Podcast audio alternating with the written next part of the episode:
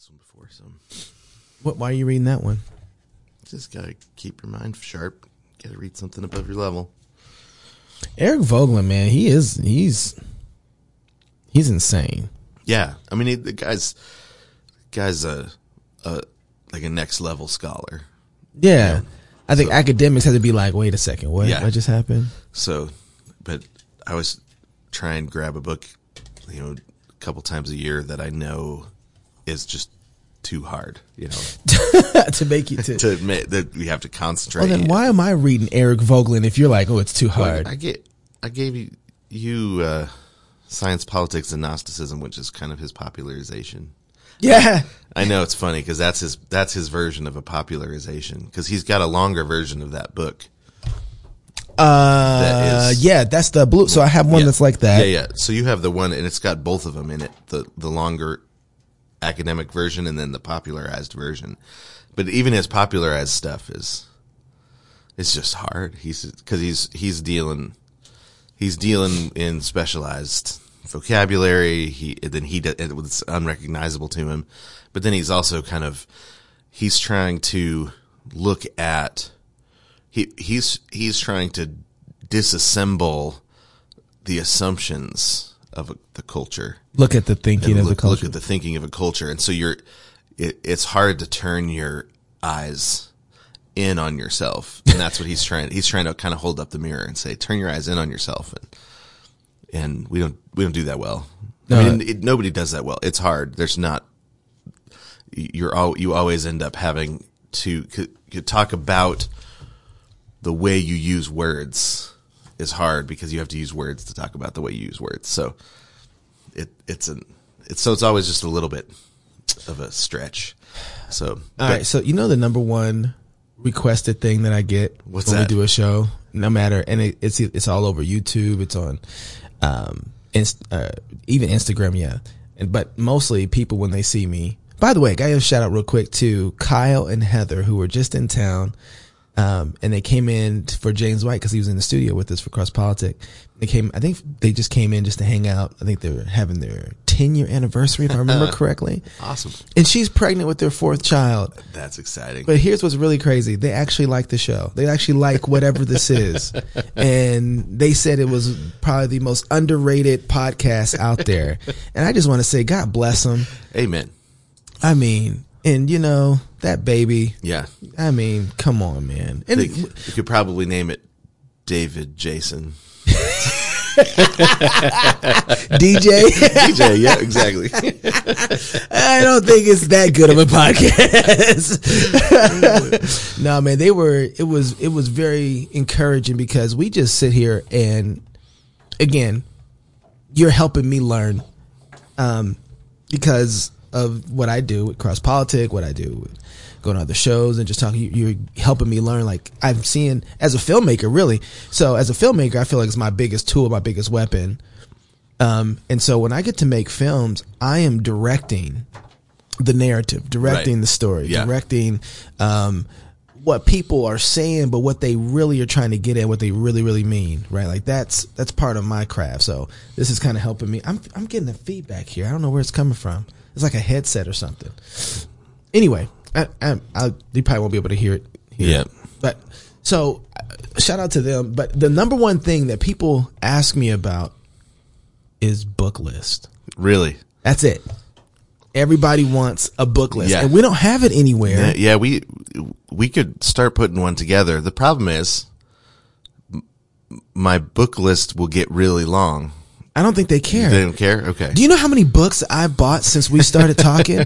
Literally, like I can go to my Amazon. Hold on, I'm gonna do this. This is crazy because I need to see if the other book is here too. the, the the thing that the thing that more and more I'm realizing is the books that have helped me the most, most of them have gone out of print. And so now you've got Amazon too. So man, I Amazon is such a huge blessing, but I used to hunt through, you know, I'd have a list of books I was looking for that I'd find in footnotes and then go to used bookstores and hunt for them, go to Powell's in Portland with a list. And, and that's where, I, that's where I got this one, Powell's in Portland. Okay, Piles. Powell's. Powell's? It's, it's the, it, I don't know if it still is. It was the largest bookstore on the West Coast for a long time. Okay, I'm gonna go back. I'm gonna go. Back. But this was back before you know you could just get stuff on Amazon, anything you wanted, right? And so Yep. I'd have this list of things I'd find in footnotes, and then so I found this one. I was really excited because it's out of print and and uh, um, it- just sh- shift. You know, the, those are some of the books where you have somebody that lives through a transition in society and is looking at it happen and is able to compare the new thing to what it was like before, right? So you've got this, this one, it's the older Dutch pastor, this book, uh, The Idea of Office. This is the one I sent you this week. Yeah, hold on. So here, so here's. I'm going back through my list right now on, um, uh, Amazon, and I'm just grabbing all the, grabbing all the books. okay. I think you told me about After Virtue, So these, I imagine so. a study in moral. Let me see what's a study in morality. After Virtue, Toby told me about Up from Liberalism, so that wasn't you, so I don't blame that one on you.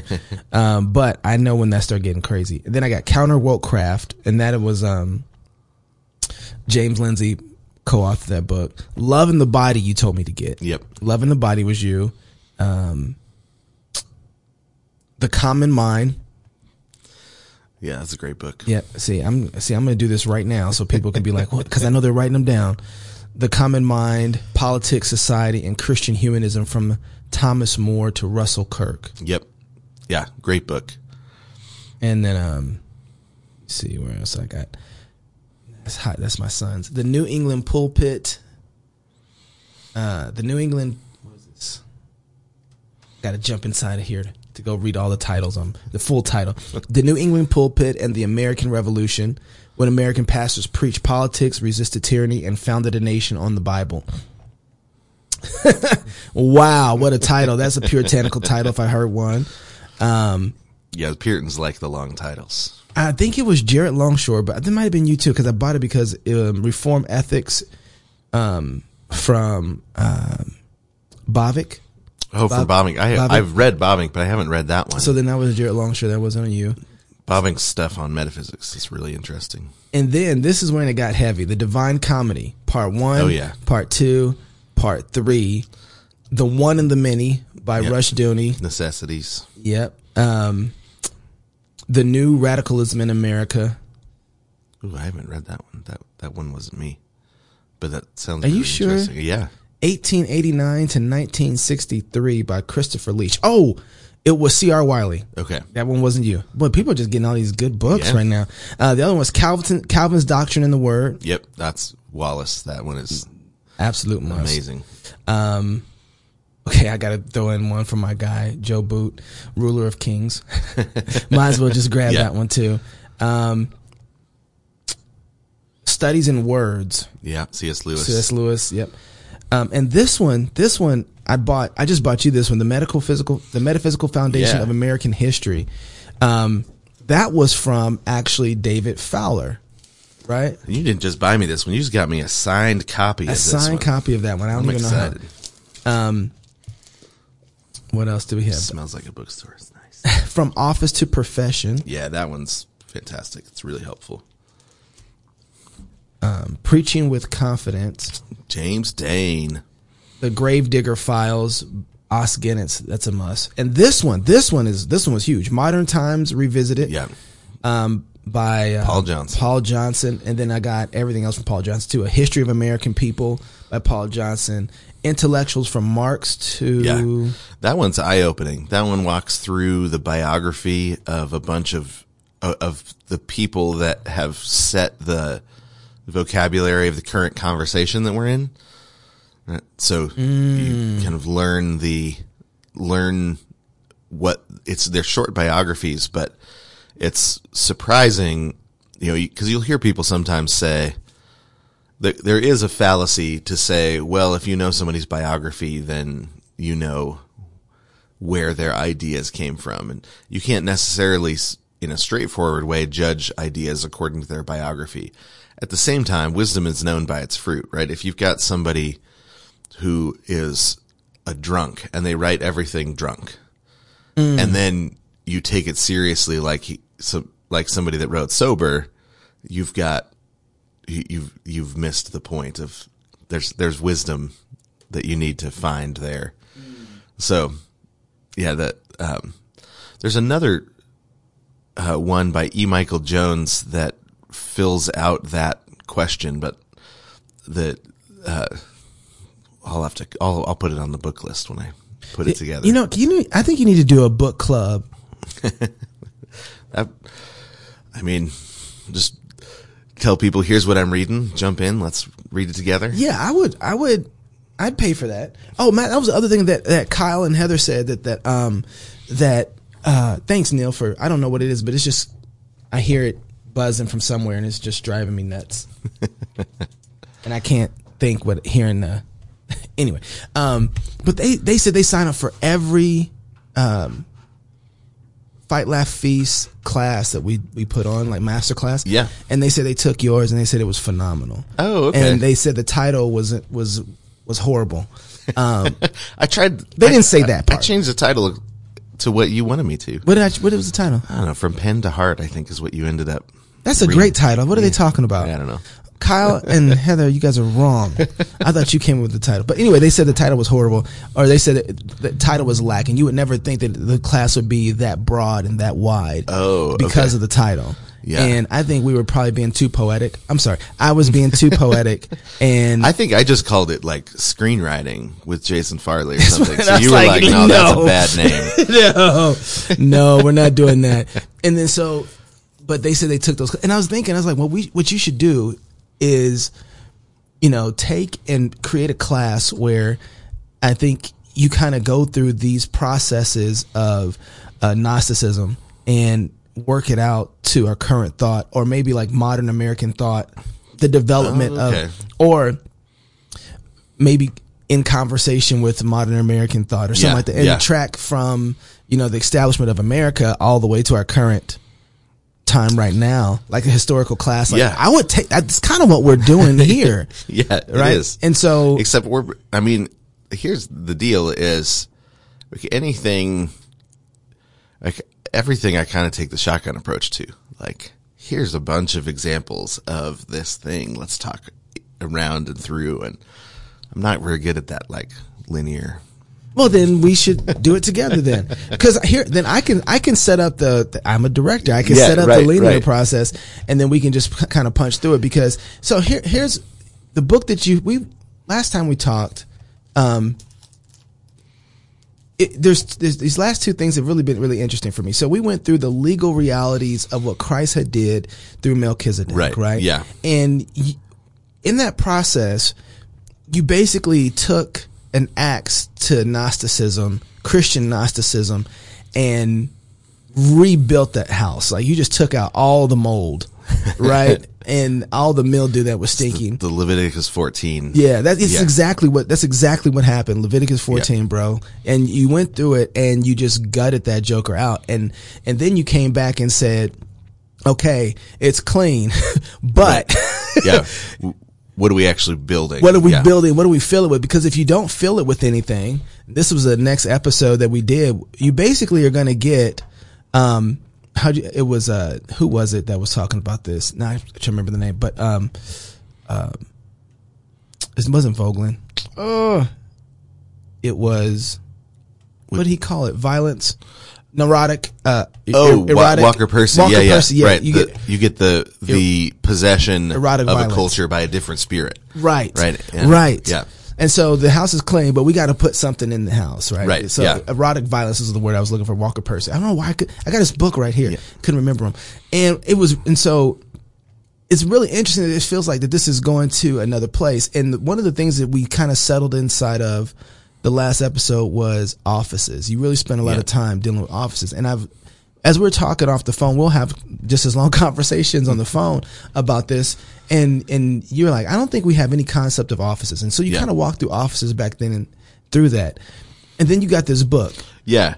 Well, yeah, and then I realized like, oh well, I remember where I I came across this um, laid out for the first time, and it's this book, The Idea of Office. It's a little tiny book. It's less than hundred pages, um, K. Sietsma. It's just a Dutch pastor uh, writing in the fifties, and um, and he was living through Can I the the loss of the idea of of offices. And so we talked through kind of the metaphysical reason that the idea of an office of a true real authority in the world was undercut by the growing Gnosticism. And so we walked through that. Um, but he actually just walks through what what is it that's being actually lost in when as he looks around. What is it that's being lost uh, as as the offices are undermined and disappear and dissolved? Really, it's not because it's not like people even necessarily set out and said, "I'm going to go destroy this office or that office." It was just dissolved. The, the, the offices were dissolved. The authority, the weight of the offices was dissolved over the course of generations, no longer believing in the reality of them. We're starting to think. So, Yeah, it chipped away at the. It's like termites after a Yeah, while. it just, yeah. But what was and so that termite was well, the, the termite was a, a, a Gnosticism that equated the economic realities with, uh, with ontological realities. So the idea that an office holds is that there's a real authority that a person steps into and wears the office or wears the authority, not because they're ontologically superior, but because they've been put into that position. Um, they've been, and, and, you know, the, that that office holds an authority, uh, that doesn't depend upon the ontological superiority of the person holding it. So it's an it's an office that so how how is it that a judge can make legal decisions on behalf of a city, on behalf of a state? He can be the one that represents the state. Well, it's because the office of judge is one that he wears, and that's why he puts a robe on, right? He wears the office, he wears the robe, um, and so he he isn't ontologically superior, um, but the office is uh, does hold a real authority in the world, uh, and at, but just about the only office that's left is judge, right? Because coercive power is the only thing that's still recognized. well the only offices that are held right now that people observe are political offices. Yeah, well, and judge has become a political office, so it wasn't yeah. considered a political office before, right? It's a legal office. Ah, people actually yeah, don't make a even- separation we don't make between the legal- distinction, yeah. you, you know what? That's a really good distinction. Dis, dis, dis- distinguish the two between because I think when people hear politics and they hear um, they hear politics, they hear laws, right? And Yep. those two things. So the legality and because you have legislators who are making laws, and then you have judges over here, and so they're kind of all merged together through the legislature. Matter of fact, Ketanji Brown Jackson was complaining at her hearing. They were mad at her for some of the uh, lenient judgments that she has towards p- uh, potential pedophiles or pedophiles, and she said, "Your your Congress has not given me any sort of strict standard to follow. So if you're mad at me for following." Right. You know, so the whole Yeah. thing kind of got blurry where no one was responsible at that point except for legislators. You know, so so so separate separate those two because I think those people think of those politics and as judges. Right. Yeah. So the the po- the political authority is uh, representative, and it's rep, but it's representative of the people, right? And um, in a Christian understanding, it's also representative of God, right? So it's it's a dual representation, just you know, just like a pastor. Um, is a dual representative. It's a representative of the people towards God, representative of God towards the people. Uh, the but a judge is a representative of God and the law, right? So the jury is the representatives. They're the representatives of the city. So when they come in, they're they're making judgments on behalf of the city. The judge is the is the sitting representative of the law, not of the city, right? So it's a polit. It's not they're it's re- uh, still a representative office, but it's not representative of us, right? The judge isn't so a political office is representative of the people, whereas a, a a legal office is representative of the law, right? So, um, you know, this is the lex rex, um, rex lex debate. Is the law king over the king, or is the king over the law? Well, the king is a representative of the people, and there and therefore the law is over the king. Now, in the ancient world, you also had a mixture because the king was also a judge often. Right. But he had to be able, a wise king was able to pull those two offices uh, apart in practice, even though he held both of them. Right. So that's why you get, um, very complex outfits uh, that a very complex robes, different things, because each part of the robe represents different parts of the office or different offices held by the same person. Right. So, you know, in the, in the ancient world, you would, when a, a, a king getting dressed had to do with him moving from his private person to his public person. Right? His- so his public person holds office, is, holds these offices. And so, um, each thing that a king would wear was a aspect of his office because he had to put it each on because when he wasn't holding court, he wasn't in, he wasn't exercising those offices. Is it fair to say too? This is what happened when we see the patriarchy kind of get dissolved. We see these offices split. Yep. Yeah. Right. So the when the patriarchy is dissolved because they reject Joseph, right? The the patriarchy is dissolved. Now the the legal reality, the the legal inheritor of the patriarchy is still the uh ends up being there because Joseph was never so the the coat of many colors that he's given is a sign that he is going to become the next patriarch, right? He- It's a robe, it's a judge's robe. Right. It's a patriarch's robe. Um and the so he's the he's the representative uh, of God to the people, right? He's the rainbow that stands between. He's the covenantal. Mm. He's he's Why have I not ever put that together before? Oh my right? goodness. He's, he he's the rainbow in the sky. Right? Oh, he's the covenant mark between he's the the two. covenant mark, Oh my right? goodness. So I'm so he's- stupid. He's, so it's not just like oh he got a really nice jacket and has everybody's jealous of it, right? Yeah, he's he's the he is chosen even though he's the youngest. He's chosen as the covenant representative, which is what his older brothers are jealous about. I'm so bad. I'm sorry. I'm still stuck at the rainbow. Why did I not ever see the rainbow? It's the poetry of it. Ah! It's the poetry of history. I'm sorry. It's it's happening live, and everybody's right? like, "Duh, Knox never saw the. Ra- I saw the rainbow. Duh, dude. Like, talk all this typology, and you missed it. No one ever talks Yeah. about the rainbow. Well, I don't know if it, I mean, yeah, it's, I guess it's, it, it's, Ah. it's typology or it's just, it's just reading visually, right? No, Um, yeah, yeah. It's it's- typology, bro. It's That's what. It, why? It's because we don't read poetry anymore. That's so, true, yeah. and and the fact that when we think, I think it's how we come to the Bible. We come to the Bible to get a bunch of, and, and it's not that we don't need facts or Yeah. things that are found, but we're looking for a bunch of, we're looking for something else instead of the, reading the whole story. Right. So when we see the rainbow, we should easily go back to Noah, right? Like that should go ding, ding, ding, ding, ding, ding. I, I probably everybody look. I know I'm slower than most. Okay, I get it. So everybody else goes, oh yeah, duh. I didn't.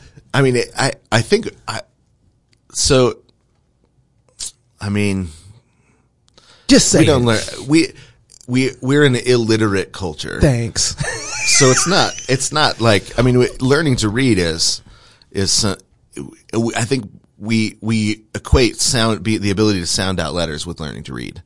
When um, when learning to read is this you know it's a lifelong it's a generational process and it's really very Yeah. robust. You Yeah. know, it's funny because I, when I was reading, you have me re- oh, by faith by J. Gresham Machen. That's another book that you put me onto that I have to finish reading. But you know, he talks about that in there though that the re- it's not just learning facts, but facts are extremely important. You have to learn those, but it isn't. It's it's very classical. It's grammar, Yeah. right. It's logic, and then there's rhetoric, Right. right. And then so we usually read between somewhere in the grammar and the logic stage, and we never get to the rhetoric stage, Right. and it's because, and this is what he was lamenting, he was lamenting the lack of intellectual thinking that is dying in the culture, right? Right, yeah, yeah. And, and When he- intellectual broadly, not like, oh, there's, these are just for college folks up here, right? right well his so his if I remember right his mom wrote a an authoritative one of the authoritative works on. I can't remember if it was Elizabeth Barrett Browning or Robert Browning, their brother and sister, and um, but you know one of the great uh, you kind of transition between the neoclassical and romantic poets. He and his so he was raised Oh wow. by a mom who was a great scholar of poetry. And poetry is really the rhetoric stage, right? Like we tend to think of poetry as being the thing for kids, but really, you know, um, the, the grammar and logic stages that kids grow through. I mean, there's different ways, there's different ways to think about it because the, you're always learning grammar and logic and rhetoric of all sorts of things and, um, all throughout your life. But, kids kids also grow through certain stages, and the rhetoric uh, stage is basically when they hit puberty and they start needing to come across as they, they start becoming aware of how they're coming across, but also needing to communicate communicate across boundaries, right? Just- just because all of a sudden you're like, oh my gosh, she's really curvy, and I want to be close to her. Right. I should probably start a band and write poetry, right? Like it's It's and- just like Adam. He became. That's when he hit puberty. Was when Eve was made. he, he wakes up and he sees her and he's like, bone of my bone, flesh of my flesh. Let's talk metaphor and simile and start writing poetry. And Isn't that first the man's first recorded words was when um, Adam saw Eve? Was that correct? oh man, I need to look. That's a I really think that's question. the first recorded words in the Bible uh, from man. from man, Yeah, is when he Yeah. saw Eve, and it was like, Eh, because the, the, I mean the things that we know about God when we're told Adam and Eve are made in His image, we're told that He speaks Sure. and that His poetic speech or musical speech creates. Right. That's a, so we know that that's central to being made in the image of God. Is is that he's a he's a word based word based creature, right? And but we don't we so. I didn't mean to sidetrack you from No, no, the- totally. the judges and the Yeah. politics and, and and and often like you hear people say Christianity is a logocentric religion, and we're like yes, logocentric, right? Which is true. The thing that we don't understand though is how deep and broad and wide the nature of words are, right? And so hmm. we think that means. You know, ah, good. My faculties don't have to care about your feelings because we're logocentric, or you know, when really that means we should be the poetic people. We should be a poet people uh, a, a, a poetry infused people because poetry is language matured and grown up, right? And so we and we often just don't we don't get to it. why you beat me with this right now? okay, so did we finish the? Did we finish? No, okay. we didn't finish it. we never finished Go, anything. go go back to the separate. So I, I so if I remember correctly, judges represent the law. Yeah, so, so and God. Yeah, so judges represent the law, God and the law. There's always a every office has an aspect in which they're Rep- representing God. So Jury that, represents Yeah, so jury represents people, but they're also trying to represent the justice of God, right? Yeah, but, yeah. but it's in it's in a so every- Plurality of yeah. wisdom, right? Right. We're- so people as they grow into wisdom, everything represents God, but there's a I representative, there's a fundamental poetic nature to community, right? Whereas there's a representational nature to the way things are set up. And offices assume that, right? That they're, that you can have the office of judge Mm. and somebody steps into, they can represent the law to us. My head's clicking. I'm sorry. I'm, I'm having these moments now, but that really does, like you just said with poetry, this goes back to the ontological economic Yep. realities that harmony of those. If you don't have that, you do lose a justice system. Right. You lose a justice system, you lose a legal system, right? So the this this Oh, book, wow. So I'm I haven't finished it yet. So I'm I'm just in the beginnings of What's this book? understanding. So this is Eric Voegelin's. This was the first book he wrote on the form of the American mind, and oh, Science, Politics, and Gnosticism by Eric Voegelin is another book. is another book. Yeah. Yes. So that's that's the later one. That's after. So this is this one he writes before Hitler comes to power. That one he writes after Hitler's come to power. World War II has happened, and so this one he's saying, "Hey, I'm worried about some some of the directions things are going." Science, politics, and Gnosticism. He's like, "Yeah." So it all led to murder, mass murder. I was right. I- and let's dig in and find out how it was that we could step in and justify that level of mass murder. So science, politics, and Gnosticism, he's digging into the foundation. He, I think he's actually figured out what he's at this point he's just worried about. He finds it after World War One or So- after World War Two. So can I ask a stupid question? Yeah. Please don't make too much fun of me. What do you call someone who's kind of like an archaeologist, anthropologist? Like, what do you call those guys? You know, because he's basically looking at the ruins of Hitler and those Yeah, guys, right? yeah. And he's like, let's So go back. he's- Historians? He's kind of a he's kind of a a socio historian or s- sort of historian of society or uh, historian of ideas. Something like that. They got- Something like that. I'm that. Sure there's yeah, a name I'm sure it. there is a name Yeah. for it. 'Cause he's looking at old dead things and saying, okay, how do we get this and where did it come from? Okay, anyway, go ahead. And so, um, so, but, it- but in, in this one, he's, now I can't remember why I started talking about. we were talking about offices and Oh yeah. So he's, so he's kind of, he's saying, he's watching things dissolve and he's trying to say, why is it that, that things just don't make sense anymore? Right. And that you've got these two different major streams, these two different theories of how it is that we can scientifically investigate humankind. One is through culture, right? Through the, the artifacts, the rituals, the, the, the, the way that, um, a culture organizes itself. And the other is, um, th- by trying to discover what is the, um, the spirit of the culture, the, the, the, the German word is the Geist, which is it's like the ghost. What's haunting the culture? What's the ghost that's haunting the culture? And he he looks at them both and says, "Those are Kantian options," and that concerns me. That we're that that, and he tries to say, um, what so what is it that that makes it that separates those two things? Why is it that those two things have been pulled Kantian, apart? Kantian. R- r- Just quickly so, remind. so Kant, um, so Kant uh, said that the ob, that the um, that the gr- the universal mind or the universal Yeah, yeah, yeah. spirit Okay, I'm remembering, is yeah. pushing uh, pushing the world towards maturity through the conflict of opposites and they'll never get there at some, but, but that's yeah, right. It, that that there, if it's going to get there, it's way down the road. But in the meantime, you've got these Kantian opposites. They have to come into conflict, and through conflict, you get a new thing. Mm. Oh, that's born. so World War One. Okay, is, yeah, right. So it's World War, and so and and he's writing between the wars, right? And and he's looking at this and saying, okay, Eric we've- Voegelin's writing very, very Eric Voegelin, and he's saying that um, what would a non-Kantian option be, or why we've Mm. we've accepted these Kantian options as if they're the only ones, and so that you have to have these things Yeah. come into conflict. um, but but he but he says the thing is that America, it, but his claim is that America though has actually captured the mind of Europe because J- Europe, um, Europe it has strong traditions.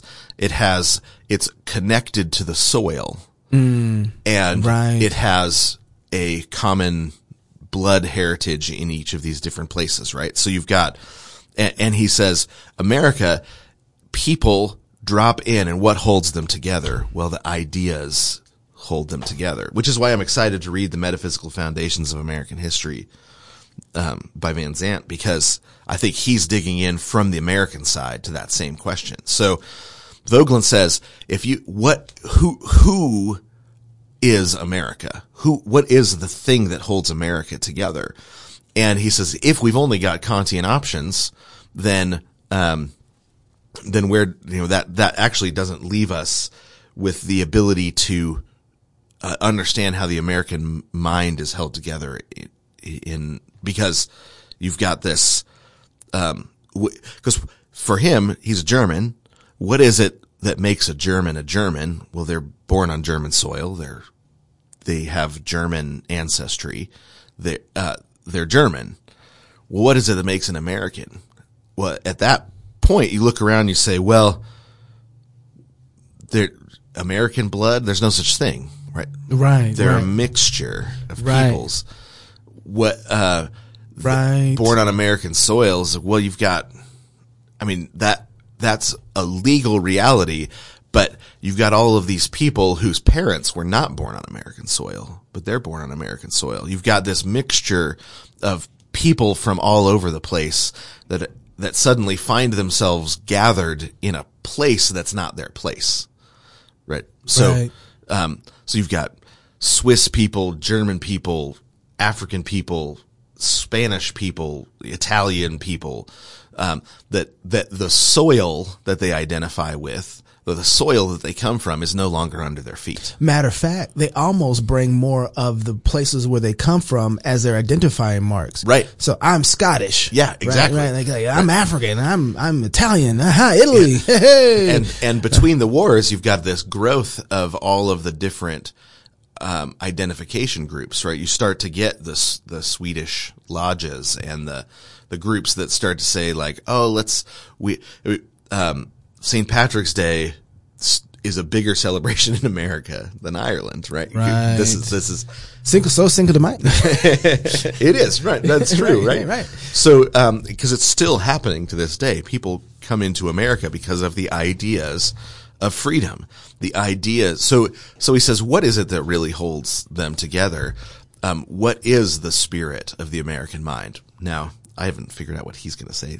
The answer is, but I, that's it's helpful because you don't you uh, um because what he but what because what he does say is that it starts that America starts with a common law tradition but is in the middle of moving right in in his day it's moving to what's called a positive law tradition right so Which is bad, by the way. which is bad yeah yeah Yeah, that's Um, very and and so I think people positive law, negative law. I don't know if people understand that. I could try and summarize. You just correct me if I'm wrong, but basically, when you look at God's law, the Ten Commandments, it's, it's a negative law, Yeah. right? It it limits um uh what shouldn't be done. Don't kill, don't steal, don't commit a murder. Keep uh, keep the Sabbath day is you shall not work. Yeah, so you all of them.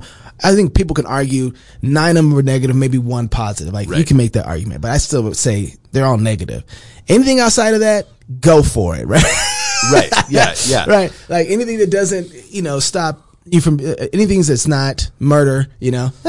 um, but so positive law would be like, okay, and you have to have a driver's license. You have to have plates. You have you can't have a tail light. You have it. It it forces you to define. Um, they would say in the kindest way what loving your neighbor looks like, and if you aren't doing those things, then you're not loving your neighbor. Yeah, but it attaches it attaches um it, it attaches coercive Co- yes, Force. exact to it. to what you must do. Uh, you know, it's making me nervous because I'm concerned that Fowler is going to, David Fowler is going to be listening to this and he's going to have so much more to say about positive and negative law and he's making me nervous. So I wish he wouldn't listen. but you've got but so um but it's a shift. So there you can have a few, you know some positive laws that exist within Yeah, I would- common law system. Yep. and you can have some negative laws that exist within a positive law system. But what it is is what is the what is the uh the trunk of the Right. law? And so he so he's writing about he so his concern is what happens in America, right? What happens in America, a people that aren't connected by blood or soil, um, when it pushes into a positive law, um, thing. When, so he says, cause he, cause he, be, he's beginning, I mean, and, and, um, what, because, uh, positive law is a way of thinking about the law that the law is the thing that creates the community. The law is the thing that creates society, mm-hmm. Mm-hmm. right? Mm-hmm. So you no longer, so wh- whereas, um, the, and that coercion is the thing that creates authority, right? So coercion it creates authority and law creates society, right? Uh, whereas in a common law system and, we, and within a Christian understanding is God, uh, establishes offices and that, and so the, the root of the authority in offices is God's love, right? So God gives the gift of offices to a people and then those offices hold authority and the people submit themselves to the offices. Now coercive force um, is entailed in some of the offices, But it's very limited. but it's limited. It's negative. It's very so limited. It's negative. So it, so in the the offices don't use the coercive force to create anything. The offices use coercive force to protect the space in which things the community is created. Right. oh man. Okay. Okay. And and, and the um, so the kinds of off the- so there ends up being all sorts of offices and authority, but um, father and mother are parental offices.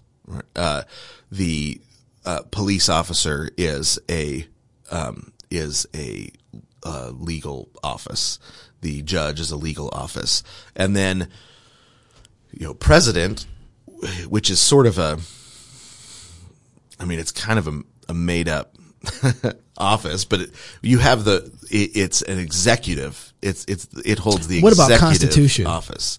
Wouldn't that So- be the uh, so- office or a Well, the con- so the Constitution is a way of, it's a covenantal agreement. a covenantal agreement. It's a way of writing down the, um, the common, the commonly agreed in, in a common law system, a, a, a constitution is a way of writing down, um, and agreeing upon what is the commonly held, um, legal structure or, or what are the commonly held offices?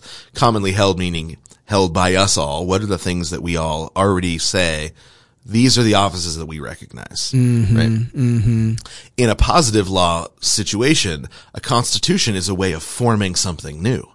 Right? And so you see in the French Revolution a, a positivist law uh, version of a, right, the writing of a constitution, and in the American Revolution, a common law version of the writing of a constitution. Right? So right. So you got, so I'm sorry, go ahead. yeah, so and one of them is created in through and and then creates more violence, right? The, in the French Revolution, um, that leads eventually to the need for the takeover by a tyrant to set everything right again. Napoleon comes along, and he is a he he is a, a tyrant, and he's sort of a blessing to a people that have gone mad, right? Wow. Um, um, but it, it, he somebody He's Elon Musk. oh man, He's Elon. and they're Twitter. And he Their comes Twitter, in. right? That's what this is. Oh man, we're in trouble. um, no, that actually this is something that Might be we true. May, may have been true. Uh, but, uh, and then in the American Revolution, the Constitution is um, is really a mix of here's all the things we agree on, and then the creation of some new offices in order to um, move the executive the executive um, authority, the executive office, into a new situation. Right. So George Washington could have become king. Uh, there's very little doubt amongst historians that had he said, "I'm going to hold this office for the rest of my life," that it could have easily transferred. We just came from that. We we were Right, yeah. close to understanding Um, that. pe- yeah. And and people actually were that there were a lot of people that they were reluctant revolutionaries. They didn't want to overthrow the crown. They they, they didn't actually overthrow the crown. Nah, that's what I'm Right. saying. They didn't. They, yeah. they there wasn't even an attempt to. Um, but what you had was George Washington understanding uh, understanding the moment and you know after two terms not running for a third and until socialism came along you really had presidents voluntarily not running for a third term right it wasn't until That's right. um, until you you had socialist leaning a socialist leaning president that you had someone that said Is that Roosevelt? Who was it? uh, yeah Yeah, yeah. Th- that came along and said, "Hey, I'm st- I'm sticking in it for the power, right? I'm gonna, right." And you see by the you know when you get to Yalta uh, after after the war and the the way that he um, buddied up to Stalin and and was pretty much willing to give Stalin just whatever he wanted. I think you you really see Stalin uh, the the way FDR saw himself. Right? I think FDR saw himself as a as somebody more akin to Stalin than to the president's leaving. I you, mean, you gonna get stoned for that one. yeah, I mean, well, I mean, I, I, I don't think. I mean, there might be people that disagree, but you that's that that that's what happens in Yalta, right? He he is over there making fun of Churchill. He's he's. Oh, did you lose sound in your ear monitors? I'm sorry. Oh, I don't know. I'm just making sure you're good. talk so, I talk so much nobody. I'm just making sure you're good. You get, but he's he, FDR's making fun of Churchill the whole time, buddying up to Stalin all throughout Yalta. I mean, he's also dying of cancer and nobody knows it yet, and all this. There's all- all sorts of things going on, mm-hmm. but he definitely you, you he he's he runs he he he changes he makes he forces us to take what was a tradition presidents don't run for a third term and turn it into a, a law, right? Because he broke the traditional mm. common law understanding. There's so much of that happening. Right. So much of that. So right. So you've got the, But you have that because people are changing. yeah, the, the, the, the connection, the mm. historic connection is being dissolved. The offices. The offices are being dissolved, right? So the executive power, so America splits the royal, royal powers. The, the Constitution splits royal powers into the different offices that are held by one person into, and now that's happening everywhere, right? The, the Sure, British yeah. Empire has begun splitting off the Francis, everybody. everybody's doing It's the it. last So- time of the monarchs. Are, Right. So the monarchs are monarchy's going away, um, but the office of monarch wears multiple, you know, wears a robe and a crown, right? Mm-hmm. Right, Because- right. Because he is representing multiple things. Um, and you know, this is why emperors in the ancient world used to weld the crowns together of everything that, you know, that they would have these big elaborate crowns because they would, you know, conquer a new place and they would just take that crown and weld it into their crown, right? And so when they put the crown on, it was symbolic of all of the offices they held and they, they sat, they held multiple thrones. And so their crowns would be these elaborate multi throne crowns, uh, be, because the, the authority attached was a real authority. It was a real thing. It wasn't, it, um, you know, we, we tend to think in terms of social covenants, social, uh, social, social agreements. Why is it that that person has authority? Well, because we've all agreed to it. The people have given him the authority of that office. Um, that's, that is, I, it's just, sim- I just simply, simply not true. Right? We don't live in social contracts right? We that's that is a way of um, describing offices uh, in a way that actually dissolves them into uh, out of existence. So it does two things too. So if it's us that are creating these offices, ultimately we've we've we've moved the chain of being too, Yep. right? So God has actually created offices. Right. Yep. and we're to acknowledge those, which is what common law tradition is seeking to do. But we've stepped so far away from that that now we're like these offices, we can create all sorts of different offices that actually don't have any real authority except that we've decided. It's like democracy. Yep. It's become Yeah. democracy over a, um, a republic. Right. So, and a, a republic it says here are here that that you've got these many these these different offices that are held by different people at different times, uh, whereas you know a, a, a tyranny says all of these offices are held by one person and then divvied out. Right.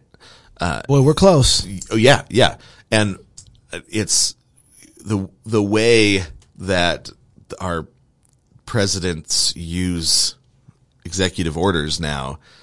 Um, it's they they act like they're a tyrant, right? I'm giving you this permission. I'm giving that. You you can you can stop wearing a mask now My when you get on an airplane, right? Yeah. It- that's that's the way a tyrant rules where it says your authority is derived from me.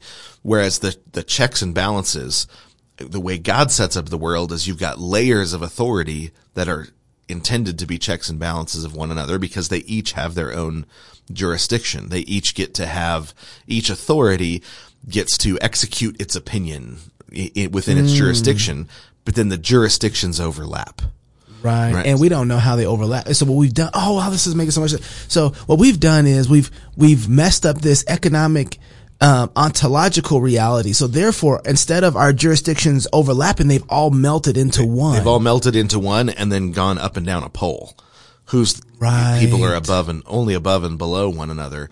Whereas, you know, if if the president comes to my house, he's on my he's in my jurisdiction, right. right?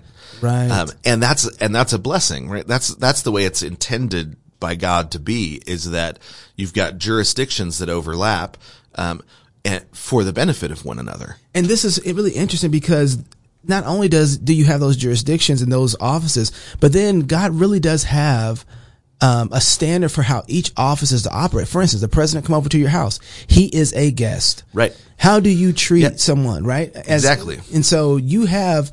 And so you're not playing favoritism to the president because you're not supposed to, right? Right. But you respect his office, and you also understand, like I would treat somebody who was a bum the, with Yeah, the same with sort same of sort of welcoming attitude, right? Uh, Right, So right. yeah, and you have um, the, wh- when Clinton went through um, a communion line somewhere, and the pastor said to him um, something along the lines of, "The Lord will hold you responsible for what you do," as he came up to take communion. Right? Totally legitimate thing for the pastor to say to him because the he was in the the within the jurisdiction of the of the church and and uh, and the the Clinton sent the the um, their uh, secret service to go question the guy and all this. They're like you you think you're a tyrant right? You think mm, he you're at the top. You hold all the authority. And so that was viewed as a threat to your authority to say well you're on my jurisdiction. You know you're going to hear from my authority. Right? That pastor was doing exactly what he should do which is wear the authority that he's supposed to in terms of uh, it in his jurisdiction and act as a check and balance to all the other authorities that's how the offices function which is why you know um, the the office of father and mother you know the office of judge the office of pastor the office of these are public offices right, that have authorities within jurisdictions and um, they they they actually have o- overlap and they actually have real power. That's one thing I, I think we really have to emphasize on here. Those actually have real power within their jurisdiction and where they overlap at too, right? So there's a there is a a fellowship and respect of authority when they overlap from both from sides. both sides, right? So yeah, and so and what's interesting is you can have all the authority in the world and not have any power, right? So you you and um, but if you wear your authority in in service of those under your authority, you will grow in power, right? And if you if you sin and repent, you grow in power, right? That's Psalm 130. Um, I, confess my sins so that I will be feared, David says, right?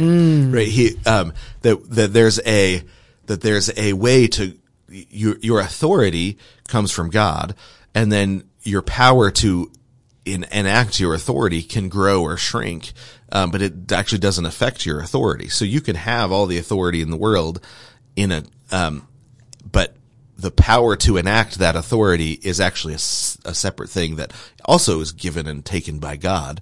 Speaking of power and authority, I have to hit pause because you have to actually Yeah. go do an, a conversation, and I don't a, a, a call or whatever. Call, yeah, and then we'll. I guess we'll I'll wait a little bit because I have we can- questions. then we can hop back on. Okay. All right. I say stuff. I say stuff and I get in trouble. What'd you say? I went on a podcast with Eric Kahn. Um, um, it was uh, King's Cross. Uh, was it King's Cross podcast? Oh, I can't remember the name of the podcast. Anyway, I went on a podcast with Eric Kahn, and I'm reading it. He he references it, and it's something that we talked about. If Baptists and Presbyterians cannot share the same communion table, how is the church in any viable place to speak authoritatively about bridging and healing divides in American culture? or to model unity across differences. thoughts from a recent podcast with Chocolate Knox. So he's taking probably something I've said and he's having his own thoughts about Yeah. the table because of the way we, that you told me when we were talking last time about we made the dividing line um, something else other than justification. Right, right. And so it's like, it's, wait till I start talking about like anything that divides is heresy. That's really going to like. the problem is, is like I'm having conversations with you, like it's the whole world in, involved in our conversation, and it just be us. And then I say something like expecting everybody to be like, Yeah. yeah, and they be like, hey man, stone this dude. Man, I'm sorry. That's my fault. it is your fault. No, I think, and anybody else who listens to Knox Unplugged is doing the same thing. They're like, yeah, dude, metaphysics. They be like, meta who? Yeah. You talking about the new what? Facebook name? Yeah. The meta? No, man. Entering the metaverse. You know, so here, so I we, we took a little pause because you had Yeah. to go do a little thing on the phone, and I had to go do an interview, and I have to run to go paint my place because I'm selling it. Um, that's a whole nother story. But you know, so when we were talking about offices, I was thinking about the thing that people, everybody knows that we have an office problem, Right. and the people who are trying to head it off um, are the complementarians. The people who Right. claim complementarianism, they see this as a problem and they're like, ooh. And they think complementarianism is going to save them. Right. They they well they think well the That's going to reestablish the- offices. yeah. yeah. They see that the Bible talks about husbands and wives and they see that it talks and they look around and they say, "Oh yeah, and men and women are different." And they say that must be I mean it it's that it's common sense. So that that must be what the Bible's talking about. And there's a mat and there's to a certain extent, I mean there's something common sense about husbands and wives are different and you know all of that. Well, she's a woman. She's so- a woman, he's a man. Yeah. And that and that actually feels revolutionary often right now.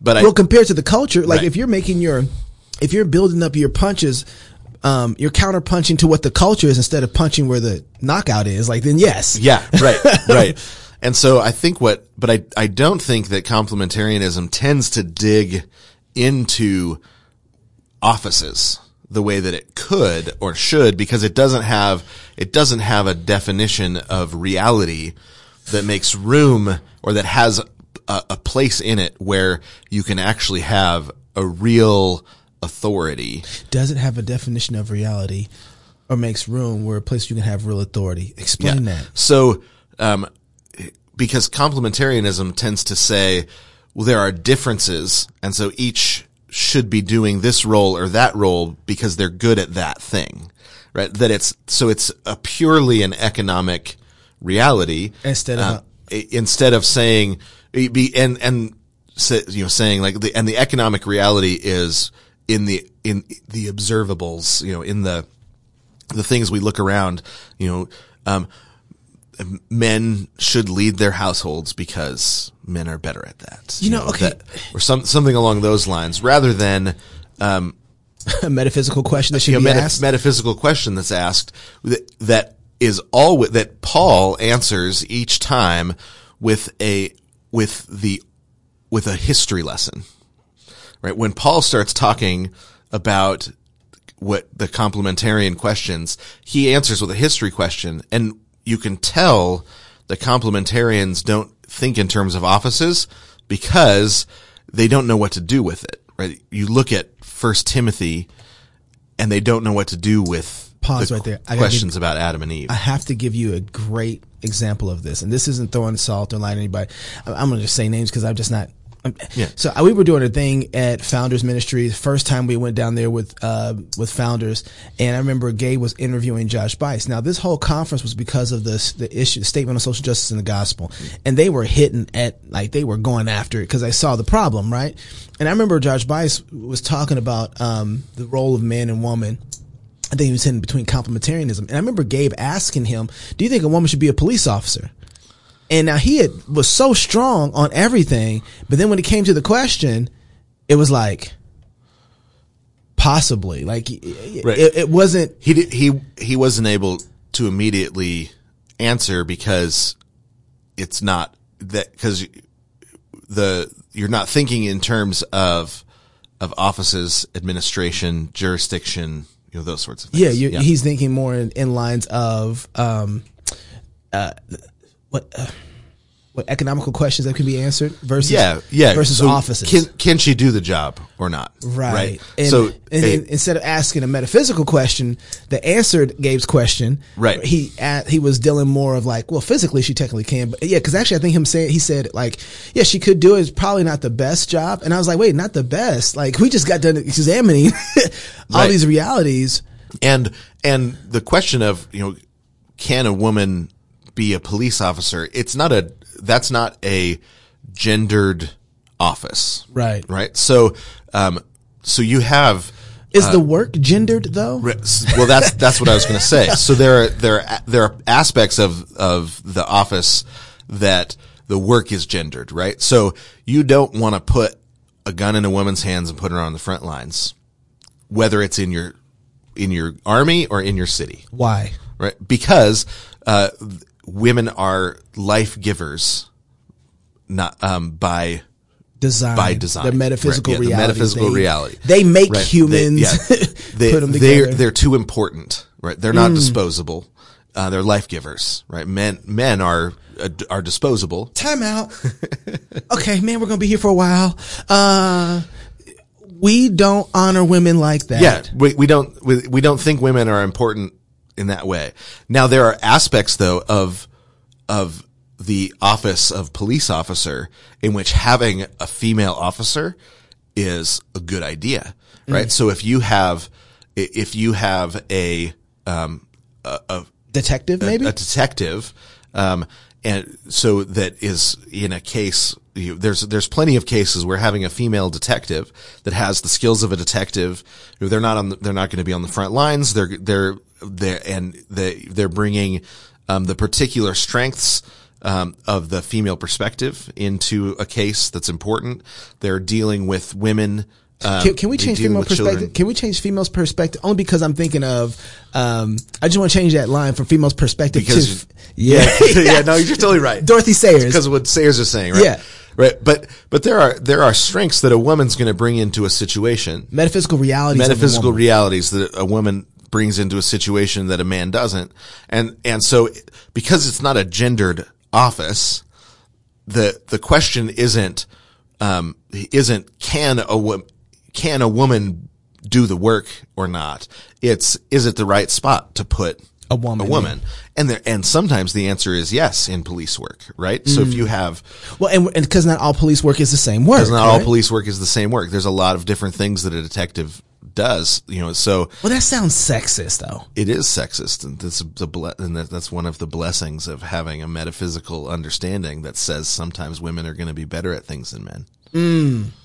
And those things that they are better at is not an accident. Right. They're actually designed to be They're better. at, designed to be better at it, right? So if you have, so uh, you know, we have a, um, a you have a, a friend who's a police detective who was talking about dealing with rape victims and how good it is to have a female detective that can deal when when a woman comes in and says I was raped, right? So there are times when you don't have a female detective around, and so he has to do the interview. And he said, "You're asking questions that she that that if you have a female detective to to um, it's better to have her in that role doing that questioning, right? So Yeah, um, yeah. and and uh, There's some things I want to say about that, though. I feel like I want to protect her at all costs, though. Right? Like that's, you know what I mean? So, so yeah. So I'm not saying so. So where he, so he said, you know, because you always go into those situations two detectives together, Right, right, right, right. And so when he he said the he had seen a difference when he goes in with a female detective into Versus- those questioning into those uh, interviews versus when he goes in with two male detectives, right? He had seen the difference. The difference is you got a better interview. Right, you you um in that that situation. this is this is where I feel like the um, egalitarian or soft complementarians would be like, see, and that's why we need to have women elders. Because a pastor can't sit up there and understand a woman that has been raped and her abuse situation. So we need to have women elders who can deal with those situations with him. Right, but that but that's like saying we need a woman husband because a, hus- a husband would be then better at understanding a woman, right? It's a gendered role. Right, but I'm saying apply that same thing to the the the detective who feels like it's better to have a woman. But God hasn't told us that's a gendered role, right? That's that's the difference, right? also, I also would say, so the pastor don't have a wife. Right, right. So you want the, the pastor could have a wife, and and I mean that you have the office of widow as well in Ah. in Timothy, in which i- you you need That's- older that's women gendered- around. that's a gendered- It's a gendered role, right? The, you you need. Paul makes it clear that the that the that the church needs mothers and grandmothers right, of the church, right? That, that, um, and that that role isn't something that can be fulfilled by a man. Now that's something that the, the, the female offices in the church all were dissolved in the Enlightenment as well, right? So, so Calvin, he's having, they're having discussions about the office of widow, about the office, you know, you, you have abbotesses, which is a, uh, which is the, the medieval office of widow, right? You've got a woman who, as Paul says, has been proved to be a good example that the younger women should look up to. She doesn't, she isn't supported by her family, and so the church supports her. Now that, that role, because she's a, uh, she's needed by the church. Um, now he says if the family, if a family can continue to support that woman, let the family continue to support that woman because then she'll be around in the church. That's the general But norm. That's the general norm. The church needs, but the church needs grandmothers and- and mothers and grandmothers in the church. And if Yes, we do. for some reason, um, the her family is not able to support her financially, then the church should support her financially. She's that necessary. Um, and, so there's, I mean, that's, that's first Timothy. Paul spends a lot of time on it and they, they discuss that or Calvin, they're discussing how do we establish this, you know, um, so there's there's you know debate about whether or not um, the name of that office is deaconess, eldress, Uh-huh, widow. Right now, what we have done though, so because the Enlightenment turns offices into pa- into a power struggle, or has had yeah, office into a power struggle. Yeah, yeah. um, And dissolved them. and then dissolved any of the offices that aren't just the offices at the top. We end up basically with offices with a churches with one office. Sometimes it's called pastor. Some, um, sometimes it's called elder. In, you know, I've seen Baptist churches where there's really just the one office, the deacon, right? That, that's really the office. And then everybody works for that office, right? Um, rather than a plurality, not just of elders, but a plurality of offices. And then they're different. uh, So, um, the office of elder has a particular authority just like church. that's funny because as you're saying this, I'm seeing exactly the structure of, you know, of one of a government, Mm-hmm. right, happening right there inside of the church, which is like what you're saying. If we need to restore offices both to the church and to the family Right. if we're going to see it model out at all in the culture. And and the, the culture doesn't get it. And we say, yeah, sure, the culture doesn't get it. But of course they don't get it. The church doesn't we it, really right? don't So get it. We're supposed to be the example that's showing the world this is how you live with layered jurisdictions, right? And then we get to the office of widow and we're like, "Eh, This fits inside of Melchizedek. I don't know what's going Yeah, on. Right. Yeah. Yeah. so we just, we just kind of skip through it and because we don't know what to do with it. But the, but the church, the, the, the way that in Timothy that it's, that the church is set up is like a family, right? How can this man lead the family of God well if he doesn't Yeah, lead his children family. well, right? So, so the overarching metaphor is a is the family in the garden, right? It's in Timothy, right? That's the metaphor universe that the literature, the literary work of First Timothy is working within, and he's con- he consistently throughout the entire book uses one metaphor for the church that it's the that it is the uh, the the family of God within the garden right? And so he uses Adam and Eve, he, and and he spends all this time talking about the order of creation in order to establish the offices within the church. Right? The order of creation is God creates he he creates the world.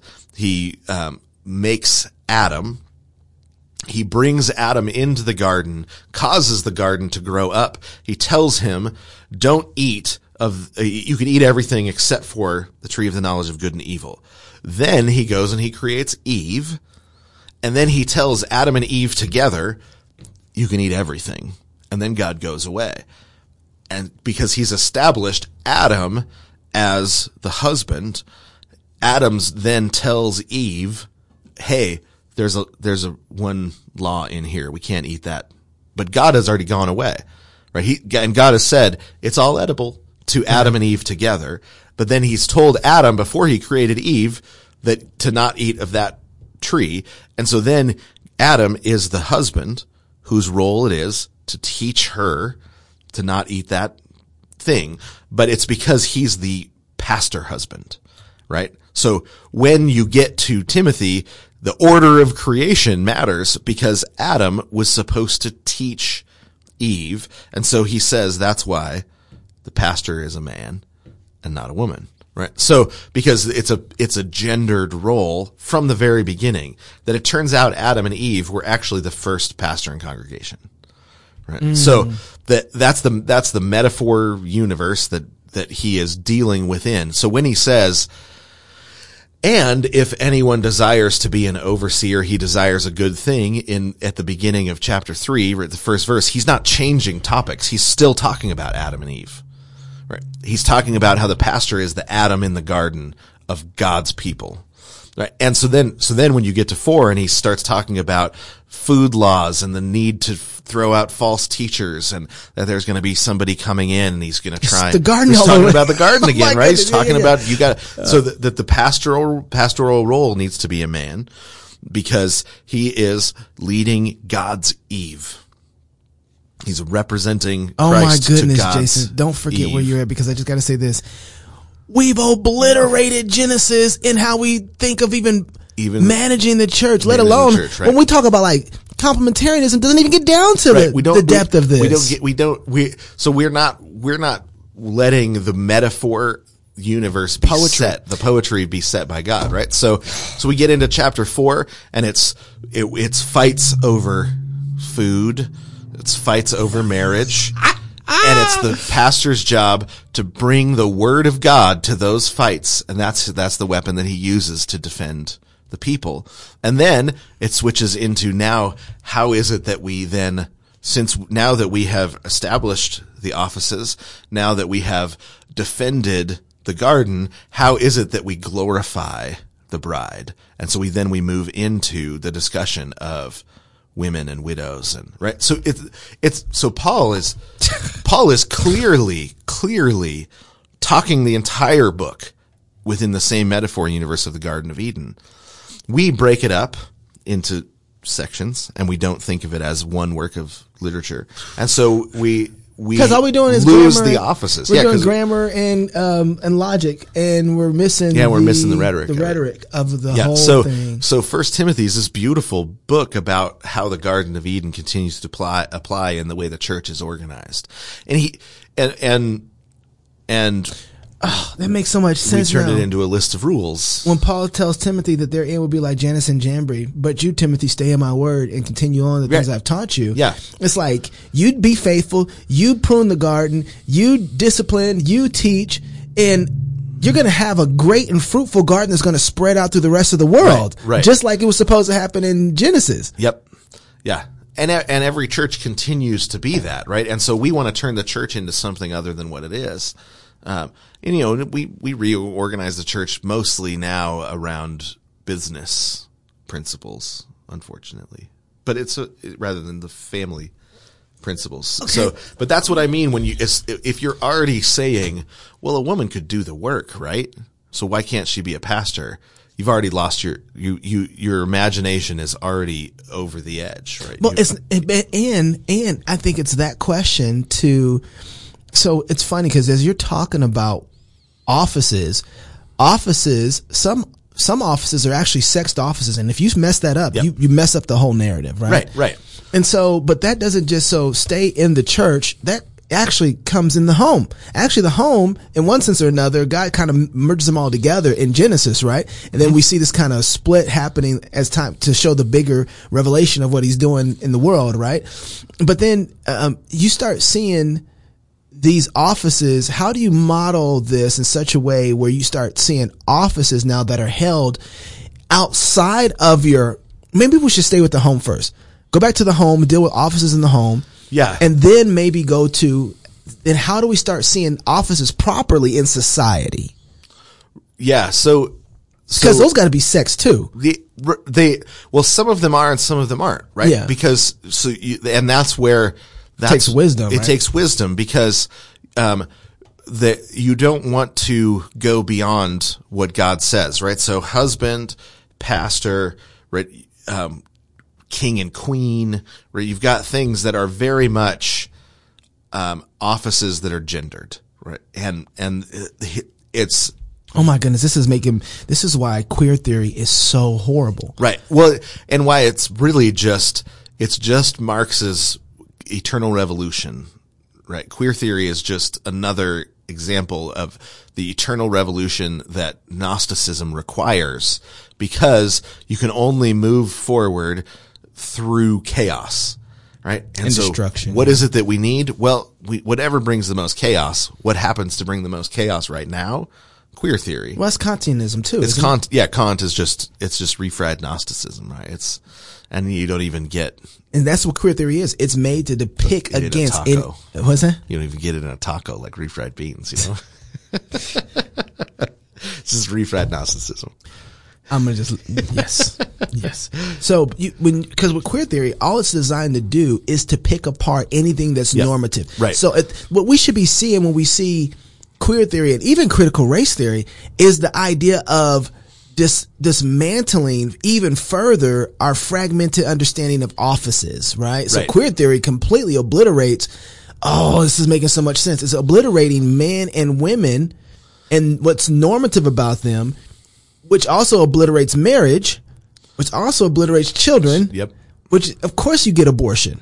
Of of course you get Yeah, and Pornography, I, think, I mean, know? and I think abortion too is that was the that's the tip of the spear of queer theory. Right. It's be, that uh, because this is how offices work, right? You've got authority and a responsibility that come with an office, Mm. and then you get subjects, right? People that are subject to your office. Okay, we're talking about the home right now. Is that what we're talking about? We're just talking general. right Okay, now. okay, all right. So, so, um, so you've got the head and the subject within an, within the structure of an office. The, mm-hmm. the head holds the office and then the subject.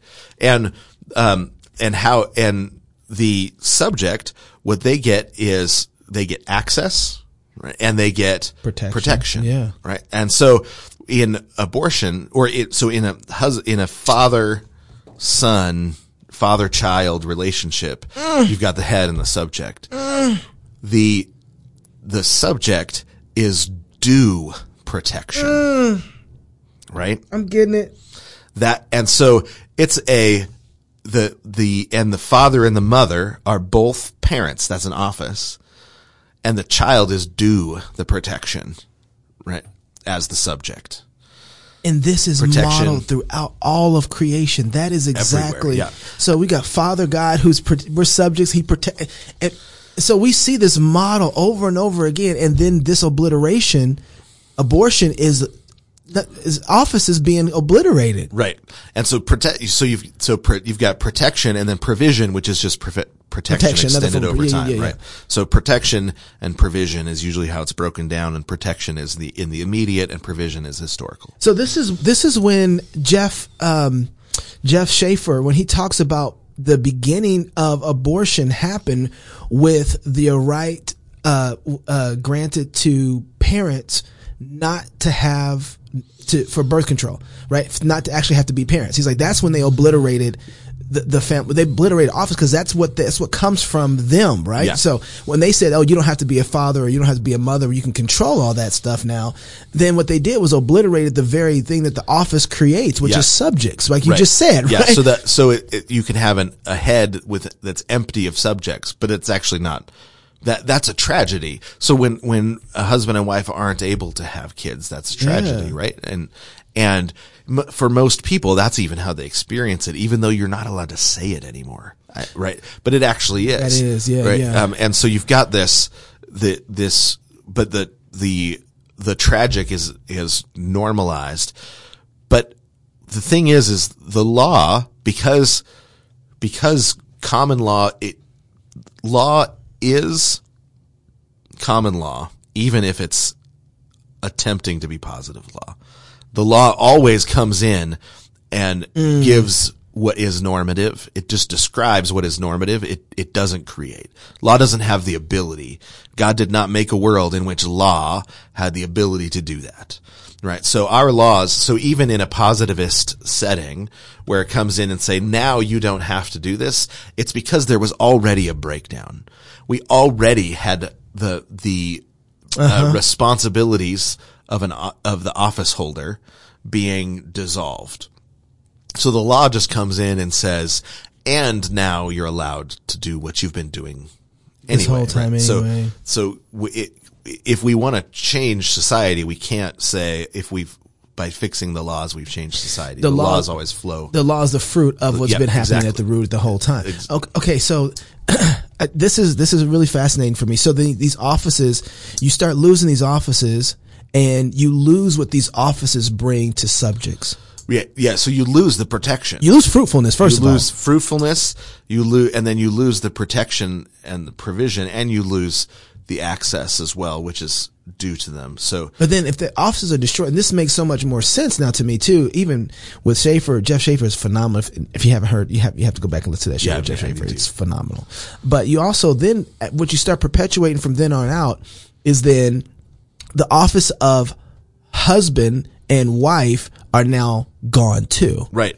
And so the, the, and so the, the office of husband and, and here's what's, this is, this is what I mean by not thinking in terms of just strength, power, and authority, strength and power, but thinking in terms of offices and authority that are layered. Because the husband is an office, the wife is a subject, but then there's also um, in 1 Corinthians 7, Paul says, but the wife is also an office that has her husband for a subject, right? So you've got, they they both have um, realms of authority that God has given them that they are supposed to wear and use for the protection and provision of their subject, right? So the the husband is the head over his wife, and then I believe it's 1 Corinthians seven four, where the the wife is also given authority over her husband's body, right? So you can't have that if it's just a matter of power. You can't have your subject also be your head, except for in God's economy, because it, it- there is no, there's not a, uh, there's a distinction between the economic and the and the ontological, uh, and that the offices don't affect that distinction. You can have a situation in which the husband is the head over his wife, and the wife is the head over her husband's body, right? That has the authority over her husband's body, right? So, and the authority should is is a um, comes with it the responsibility to provide and protect. Right. So the uh, and then the uh, being the subject, um, you can expect the protection and the provision, and you um, you are granted access as the subject to the head. Right. So those those are the so the the the love that is required that uh, um, from a head comes is required by God, and it comes with the authority to that is then for the provision and the protection of the subjects. All of that is lost when you switch it to a power game, right? When you switch it to a game of who who gets to be in charge, right? All all of that is lost, and so the whoever is the weakest no longer is owed protection the the weakest is the just down further on the chain and and the the one who's strongest gets to do whatever they want. I mean that's why you have uh the the all of the that that's the metaphysical reason that now you have the problems that that we're having in terms of the breakdown of society, leading to the the poor being taken advantage of, um, leading to the weak being taken advantage of, leading to you know you people celebrating the fact that um, every Down syndrome child in in I believe Iceland, every Down syndrome child was aborted, and they had a party because they accomplished the goal. Where you think, well, that that is that is evil, right? I mean, I I had a um, a movie made as a is a uh, or not a movie made a movie written that regularly it got traction right? Romantic comedy uh, about an amputee. There's an amputee ro- romantic comedy and it's a, a, a man with a, a young man with one leg who works at a down syndrome house right? Who's who is you know winning over the daughter of a mob boss right? It's, it's a funny movie. It's, it's comedy. But uh, the reason that I, I wrote it I immediately started working on it the day I read the article about the celebration of the No More Down Syndrome, of no more living Down syndrome children in a, an entire nation. Because I look, I thought about the Down syndrome kids in my church. I taught special ed for two years uh, and the Down syndrome kids. Like, what a tragedy that you're not blessed with, with those people and with, with, with those, with those gifts in society, right? If you've spent any time with Down syndrome people, you know the gift that they are.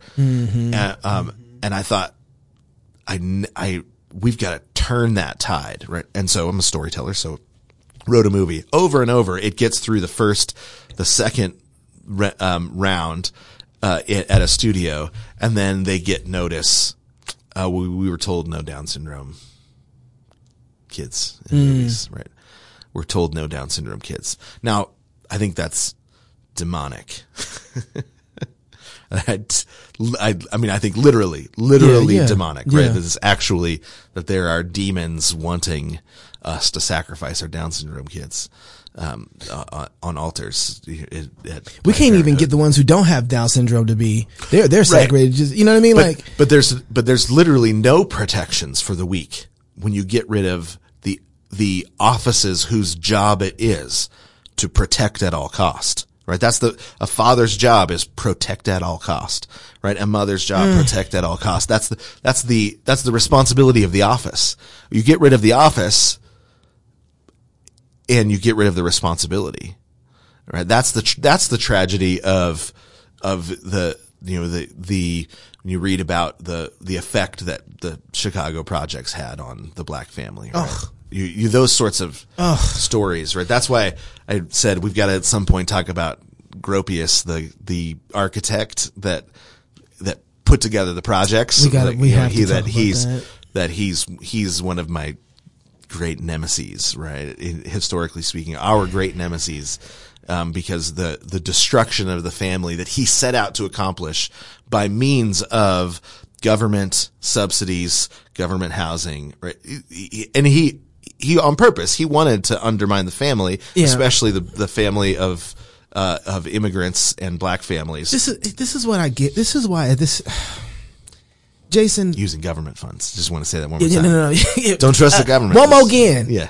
um, government funds. Um, when the social justice movement decides to pick a fight, they always are digging in the wrong spot. Mm-hmm. Right. Because there are got- there are absolutely there are absolutely grave injustices. Right. Right. It's always been my problem. It's like, why are you guys digging here?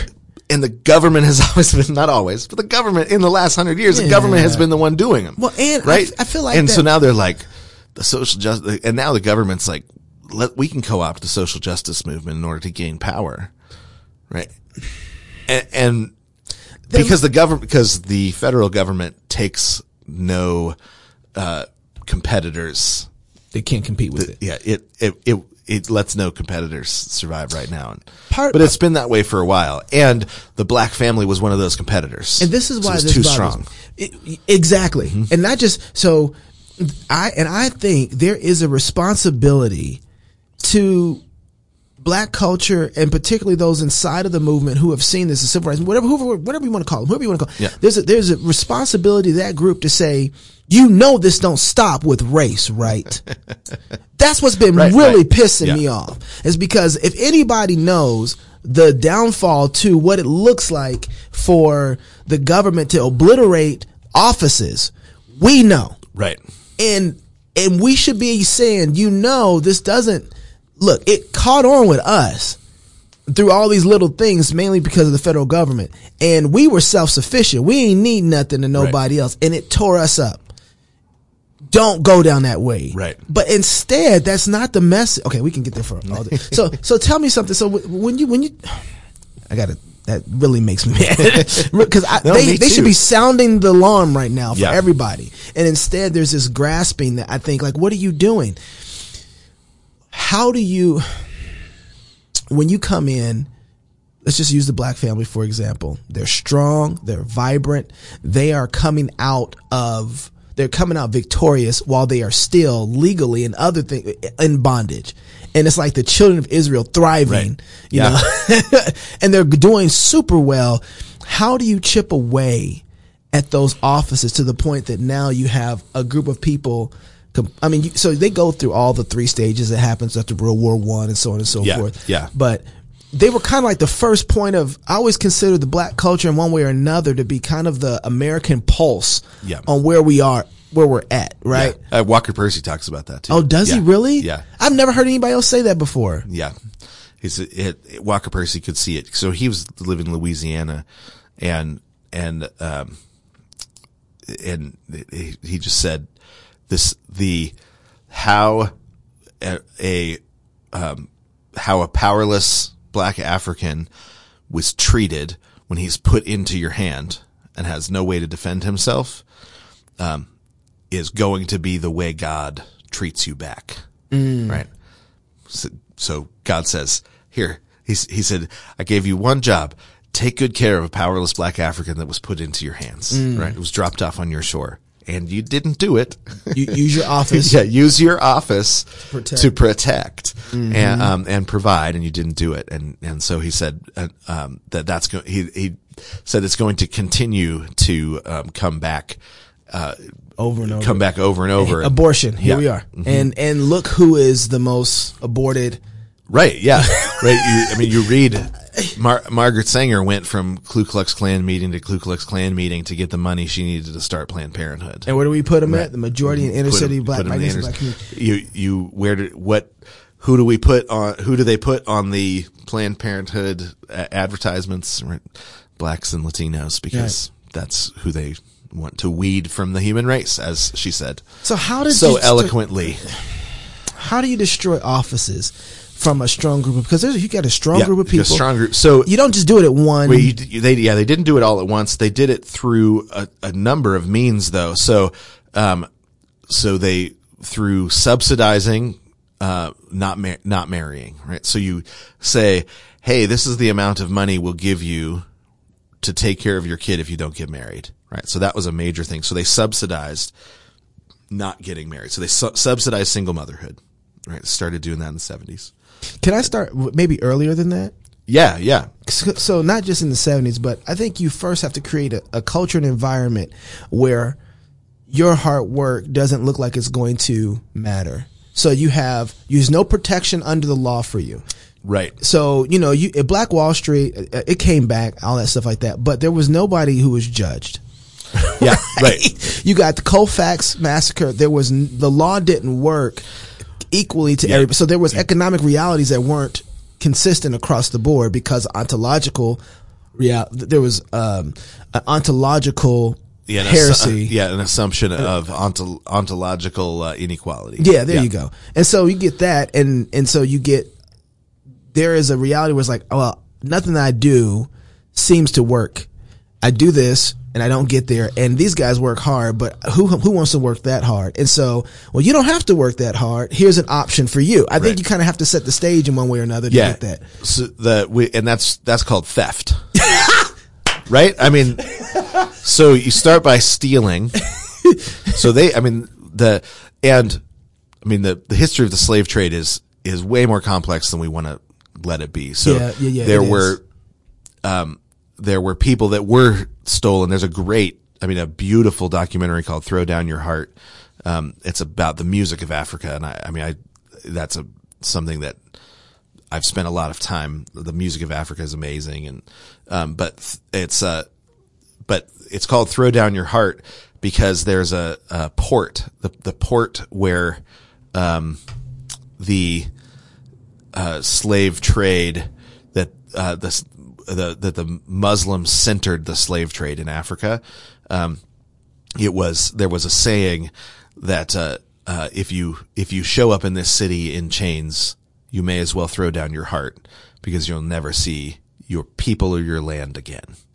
Right, and so um, and so that there's a, a, a banjo player who travels around and plays with all of the greatest musicians of Africa named Béla Fleck is his, the banjo player's name. And it's a beautiful documentary, just, but you hear the story of the, the, uh, of how as Islam spread through Africa, the slave trade, um, becomes really, really lucrative for these different Muslim traders. And then once Christians, and this is to our shame, um, once Christendom begins engaging in that slave trade, there's that's uh, in a lot of ways that is the beginning of the downfall of Christendom. Right, the fact that we engaged with the slave trade of the Muslim uh, Muslim people peoples the because really there were two there was Christendom and then there was really an anti-Christendom in Islam. The Islamic um, world was held together by coercion and force uh, in a way that Christendom wasn't, and so it was kind of a photo negative of Christendom. The the moment that we began engaging in the slave trade with them, that became the connection between Christendom and uh, and the Muslim nations, uh, loosely held together Form of syncretism at yeah, that point. Yeah. that that became that really became that that unplugged the uh, bottom of the boat in Christendom. That's when it began to sink, Mm. Right? and so Alex de Tocqueville saw that same thing.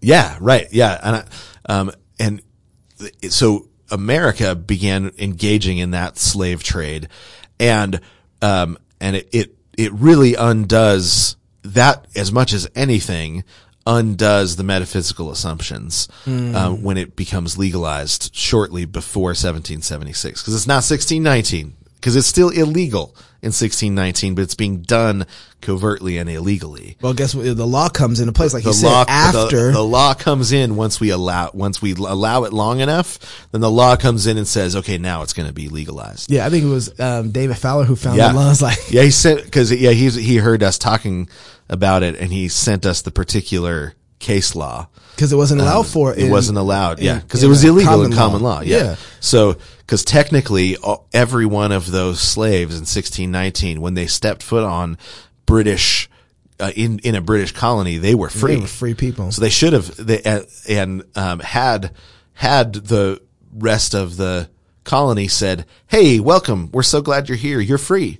And Come then to church with me on with Sunday." an office say, "Hey, and we'll protect and you." the office provided them the protection Yeah. and provision that they were deserved, uh, that they were owed, not that they deserved. That's just different because Paul could say, "Oh no man, but love," and that's what love looks like. So you can owe someone, but without them deserving it. Right. So, um, but they, as humans standing on British soil, they were not slaves according to common law. And then, but then we allowed it long enough that it became, that it was then legalized, uh, in, I believe, the late 1750s, you know, through, through, through the common law system. And so then, but that was the unplugging of the cork at the bottom of the ship of Western civilization was when we syncretized, when we allowed that, the, the beginning of that.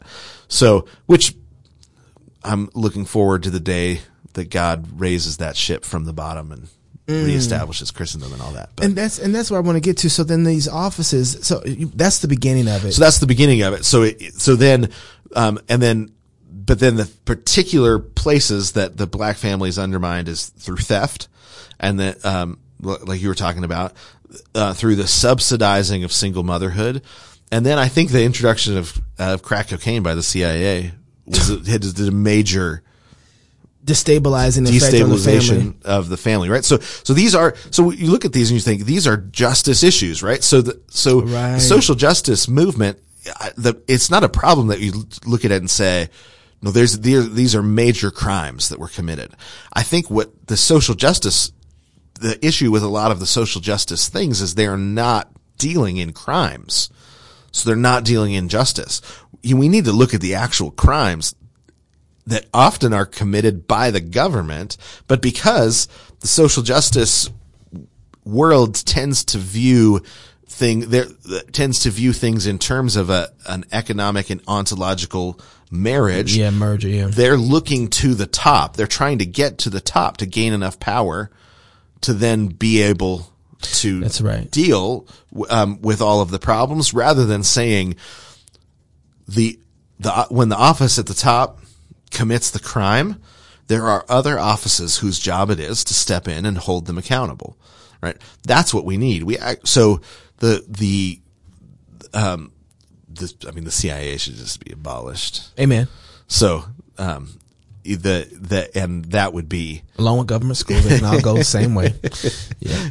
In the feds. Anyway, go ahead. yeah um we we at some at some yeah we, government schools I think are in, are they have been they have been turned um and now the the the folks on the right are trying to turn them back. But they're not rather than saying wait whose responsibility? Was the office's, Offices. office's responsibility to provide and yeah anyway that that's a whole that's a whole nother So the- topic but i think it's so the ground has to be laid for an environment that makes the office holders want to capitulate responsibility. Yep. Yeah. That that subsidizes their capitulation. I think. Okay. Right. Because Okay. um, so if you can, um, if if if the capitulation is subsidized, you get more of what you subsidize.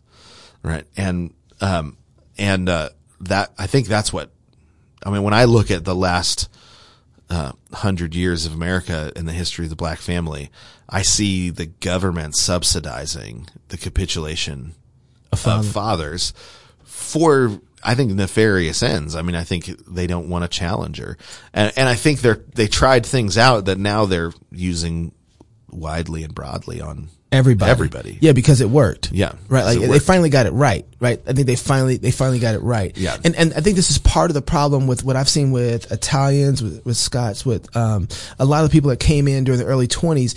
They, um, they came in the same way, not the same way, but they came in in the same environment that I think a lot of black people had, Yep. but they weren't used, they were allowed to integrate without being used as test subjects to politics um, like the black family was, Yes. right? And that's because they had a different course. different history. Different I- history. Yeah, the, the definitely you had. I mean, the Irish were mistreated. The Chinese were Every, mistreated. all of them the- were, yeah. um, they have a lot of the same narrative pieces and elements Right. to them, but then one is a political pawn. Right. One, yeah. One, and, and I think that unfortunately, I think the civil rights movement also, um, the, uh, um, has been co-opted as Oh, a, yeah. you know, It was from jump. It was yeah. from jump. I'm still Yeah. pissed about Juneteenth. we gotta talk about Juneteenth one day. So I want to get to the offices. Though. I want to get. just- it's coming up again. Oh, that's right. We got to do a special Juneteenth. We got to do a special Juneteenth episode. And I We gotta do I'll save up all my insults yeah, for Joe Biden. let's do this. Let's do it. Well, because there's a historical reality that leads to Juneteenth that shouldn't have anything to do with Joe Biden. But I'll, I'll take I one know. side. You can take the other side. Yeah, I'll poke this way. Yeah. You poke that way. Um, I want to get these because I think what, every, what here's what I want everybody to understand. At least what I'm trying to communicate to a lot of my friends, and it was really helpful. 2020 was really helpful to try and communicate this. Everybody's looking at the black family and saying, you can't do that. They're using them. The, the left is using them one way. Republicans are using them another. And I'm trying to say, you guys understand this is not a political pawn. What the government is doing is happening to the whole kit and caboodle of everybody. Right. It's happening to us all Yeah. the offices are being obliterated, you know, uh, and so it's not just a black people problem anymore. Right. right? You understand that? Yeah. It's not. Well, and I think the fact that that we allowed it to to happen to the black community without uh, the Christian community saying, "Wait, whoa, whoa, whoa, whoa, no, no, no, no." Right. right. Without because because the offices of pastor. So this is where that from from uh from uh, office to profession, the book that about the uh about the church's failed response to the abolition movement, right? The same thing, right? That that book it shows that the church's failed response to the abolition movement was to step away from offices, a step away from the responsibilities of the offices that pastors have. Or they have a public office and they have particular responsibilities because of abolition, because of their failure to respond in during during ab, the um, leading up to the Civil War and the abolition movement. That failure to respond dissolved the public nature of the pastoral office. So there, the and but the the black church still had a public office. Yeah. It- its pastoral office was still a public office because it had responded to abolition the way that it should have, Right. right? So the Which is why it was so strong in the 60s. that's why it was so strong, right? And you, the, I mean, the, you look at the, the history of the black pastor, there, that, they held a public office much more comfortably. I mean, well, white, white pastors stopped holding a public office.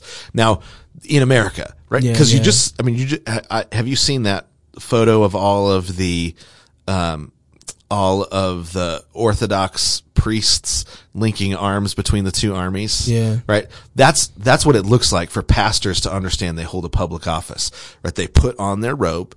They put on the, the, the, uh, turban, the, the, the hat that symbolizes their office. They take their, the, oh, you know, all the, the, the liturgical crosses, which Protestants don't, don't have in, um, outside of the, uh, Anglican Church, most Protestants have stopped using so, sort of the litur- liturgical implements, but they're they're there's nothing sinful about those liturgical the particular liturgical impl- implements that they're using. It's just not within the Protestant tradition, but they are uh, symbolic of the public like office robe. that they hold, right? Yeah, yeah. So it's the it's the gavel, right? Right. That that when you're when you're in court and the judge picks up a gavel, you say, "Oh dang." Right? So it's the same thing, right? It's the public, the symbolic of the public office. It's the externalization. It's the wearing of the public office. And they go out and they link arms between the two armies. Battle's over, Right. right? That battle's not happening. God just ended Right. this war. God ended the war through the public office of his ministers, right? And, um, and that happened, that was still happening with the black church in America. Yeah. Up, up until, I mean, the late seventies, early eighties is, is when it starts to dissolve. And I think, and, uh, and it's the same thing, you know, you've got the, the subsidization of the lack of, of re- stepping away from your responsibility. The Democratic Party started paying for it. you know, when you start talking about offices, I think I can hear, you know, so many of my Christian friends like they got to be scratching their heads saying like how many how many ways have I capitulated so that I don't hold you know this goes to our trend we've been talking you said a couple times ago a couple shows ago we're probably in a 150 year battle Yeah. that's a Yeah. 150 year turn, right? And all I can think about, okay, I, I don't, I know, I believe in resurrection, so I know that we can come out of this even sooner than that. It's not a false reality. But we're not coming out of this apart from that particular reality of the offices being restored. That- Facts, right? Like that's what Reformation is going to look like. interesting. It's a, reestablishment of public offices. So what does it look? So start. So the beginning of it would be what a podcast. Man, God, God has used weaker less. vessels. Yeah, it's right? true. Spoken That's- out of other No, donkeys but- before. So, I, why are you talking about me like that? hey, I'll be, I'll be that if God's know, talking. I'm- if God's talking, I'm happy to be the donkey. Um, so how, what does it look like then for us to begin that? Because I feel there is an, a, a need of, of a lot of repentance, I think, to happen and Yep. be like, okay, Lord, I think it's repentance and then the embrace of the off the place where we're uh, where we hold an office and the place where we hold a subjecthood, where we are the subject, we embrace those by faith because we because it's no long you can't see them right now. They're they're visible, right? But we say, "I'm a husband," right? How do I embrace that role by faith? Wear that authority for the benefit of my wife and kids. I'm a wife. How do I embrace that office by faith? Wear that authority for the benefit of my husband and my children. What do you mean by faith? That we, uh, that so God God um, defines the world with His word, right? And so and He gives um, promises to um, the those that trust Him and obey Him, and and we say, "I'm going to live as if those promises are true." Right. So presumption lives as if it says, I'm going to trust this thing that God hasn't said. Right. So, and, and we live according to something God, a promise God hasn't given. But he's God and he loves me, so he'll do Right. it. He's going to, take care of it. Right. Um, or, and faithlessness, uh, says, okay, God has promised this thing, but I'm not going to live according to it. Faith says, I trust you, Lord. You've promised this thing. You've, you've defined the world this way. You've promised this thing. I'm going to live according to it. So by faith, we embrace the offices that are within our reach. Um, and for most of us, that's, that's our family. Um, and then as a church member, we look at the authorities that God has put over us and we pray for them. We're grateful for them. We Submit to we them. submit to them. Um, and you got, got to remember that submission has to do with seeing the mission that God has given somebody over you and giving yourself to that mission. Right? Yeah. So what is the mission that God has given your local church? Um, submission to your leaders has to do with embracing that mission, right? So embracing the, the, the, uh, worship within the city that God has given you or the town that, or the county or whatever God has given you. Embracing that role, um, and, and, uh, throwing yourself into that mission, um, uh, and, you know, coming under the mission of the, the authorities that God has put over you. And, you know, that can be messy because you're, you're dealing with people, but God hasn't said, I'm going to establish infallible authorities in the Right, world. right. He, the only infallible authority that he's established is the public literature of the scriptures. Mm. Right? That, that's a, that's the only infallible authority. That authority creates its own hearers or creates its own audience. Um, that authority uh, establishes the the fallible authorities of the world, and then we embrace those. And we live in a world where a lot of the authorities of the world have dissolved, but we know by faith that God is going to raise them from the dead. I mean, that's Abraham brought Isaac up the mountain because he believed God raises the dead. Right. He, he was, so he didn't think, oh, God will give me a different Isaac. He said, oh, God's going to give me this Isaac back. Right. He believed God raises the dead. Right. That was the faith that he had. And so, um, we look around at the things that God has killed and say, I'm sure glad God raises the dead.